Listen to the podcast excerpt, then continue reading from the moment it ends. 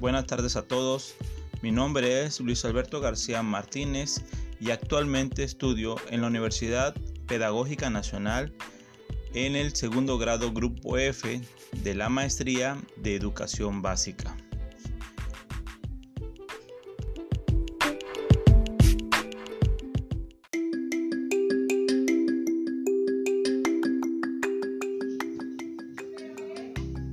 En esta ocasión hablaremos sobre la mediación pedagógica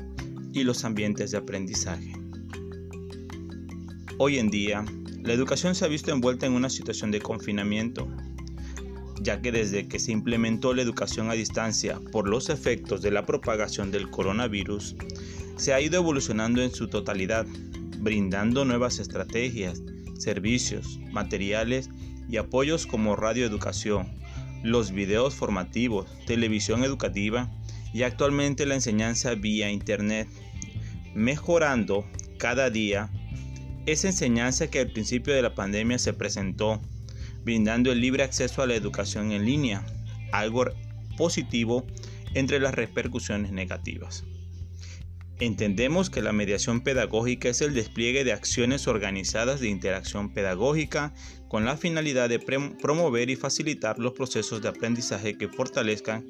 el sentido aprendiente de nuestros jóvenes discentes. Dicho proceso es referente para establecer el ritmo de trabajo entre profesores y alumnos, ya que entre más conocimiento se tenga del estudiante, más favorable será la integración del estilo de enseñanza.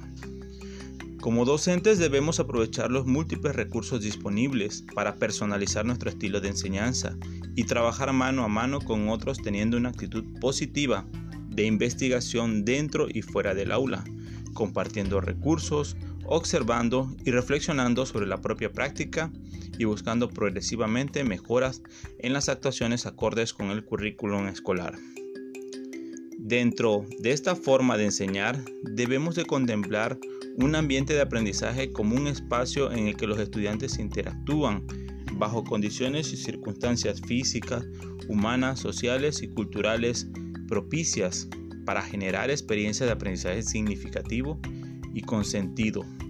Dichas experiencias son el resultado de actividades y dinámicas propuestas, acompañadas y orientadas por nosotros como docentes. Al crear un ambiente de aprendizaje idóneo, fomentamos el aprendizaje autónomo, dando lugar a que los sujetos asuman la responsabilidad de su propio proceso de aprendizaje. Por otra parte, generar espacios de interacción entre los estudiantes en los cuales el aprendizaje se construye conjuntamente de manera que se enriquezca la producción de saberes con el trabajo colaborativo y se reconozca la importancia de coordinar las acciones y pensamiento con los demás. A partir de lo anterior, concluimos que la actual pandemia plantea retos importantes para nuestro sistema educativo, dejando grandes lecciones que hoy nos brindan la posibilidad de replantearnos nuestra forma de enseñar y cumplir con uno de los principales pilares de la llamada nueva escuela mexicana, el de que nadie se quede atrás. En otras palabras, esta crisis ofrece una oportunidad sin precedentes para aumentar nuestra capacidad de brindar una educación en diferentes ambientes, sean virtuales, áulico o real, sin la rectoría de nuestras autoridades,